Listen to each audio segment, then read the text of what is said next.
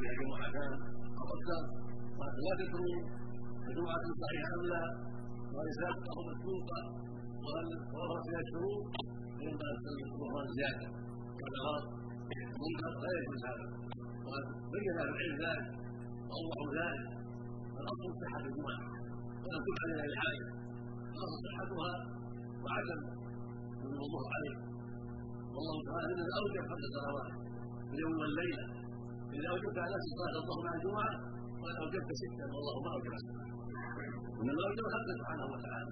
في اجماع المسلمين والاجماع إذا اعتقدت ان عليك صلاة ظهر ثالثه هذا مخالف للنصوص ومخالف لإجماع العلم.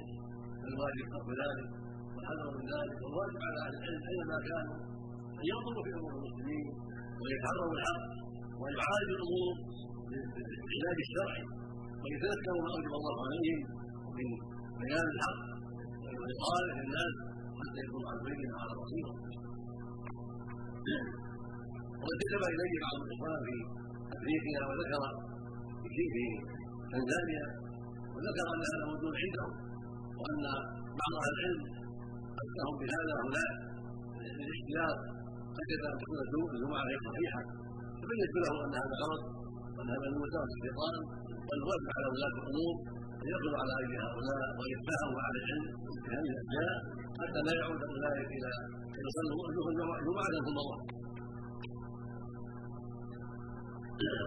وعلى كل حال أهل العلم إذا تناصحوا وتذاكروا في الأمور التي تقع عندهم في اي بلد في افريقيا وغيرها إذا تناصحوا وتفاهموا فيما بينهم وقصدوا وجه الله ظهر لهم الحق وكانت الجهاله وفقوا للطريق السوء أما الغفله والاعراض أو السحنة أو كل واحد يقول العلم عندي هذا يفضي إلى شر كثير وكذلك ما ذكره بعض المسائل في جهة. الكره لا شك أنها بريه من البلايا وشر من الشرور يقول بها الناس في العصر حتى صارت معظمه ومتبوعه عند كثير الشباب ضيعوا من اجلها السنوات وضيع من اجلها أمور أخرى.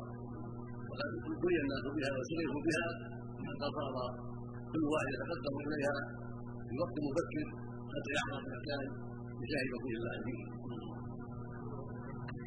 وربما ضيعوا صلاتين أو ثلاثة بسبب ذلك صلاة بعد اللعبه وصلاه قبلها وربما ضيعوا أكثر من ذلك لاسبابها ولكن هذا منكر يجب أن يزال ويجب أن يعالج بما ذكره خمس حديث ضيعوا بغير ذلك واما بمنعها بالكليه في يوم الجمعه وغيرها وإما بان تكون في وقت. واسع كالضحى أو بعد صلاه العشاء في وقت حتى يصلي الجميع ما علم الله عليهم. أو يقيمون الصلاة هناك يكون هناك مصلى وهناك من تولى الزامهم باقامه الصلاة ومنعهم من تركها إلزاما صحيحا. حتى لا يتعذروا بهذا العذر الفاسد الباطل الواجب أحد الأمور. اما ان تقام في وقت لا صلاة فيه بعيد عن وقت الصلاة حتى يؤدوها مثل بعد ارتفاع الشمس كما قبل الظهر بوقت كبير حتى يصلي الظهر. واما بان يقام عندهم مصلى ولعل هذا أقرب إلى أن يصلوا. ويقام مصلى ويكون عليه من يلزمهم بذلك ومن يصلي بهم. فاذا جاء وقت الصلاة حضروا جميعا.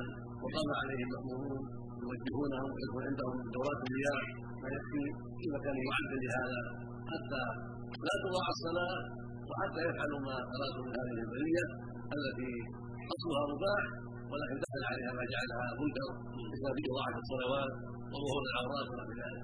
فلا بد من عناية بالصلاة وعناية بستر العورات وعناية بعدم ما يضرهم في هذا في هذا في هذا وبكل حال حين صدق ولاة الأمر والمسؤولون والامر بالمعروف والنهي عن المنكر في كل مكان وفي كل بلد اعانهم الله ويسر امره وسهل لهم كل المطلوب ولكن الغفله والتساهل ومن يجري السفهاء على ترك ما أوجب الله وعلى فعل ما حرم الله. اذا صدق المسؤولون بازاله المنكر واعتنوا به. غايه العناية. واعطوه ما يستحق من الملاحظة فان ان شاء الله فنسال الله ان يوفق المسؤولين في كل مكان وفي كل زمان لما يرضي الله. وأن يعينهم على ذكره وشكره واداء الحق. وان يعيننا واياهم من طاعة الشيطان والهوى. وأن يسلك بنا جميعا صراطه المستقيم. وأن يصلح ولاة أمر المسلمين في كل مكان.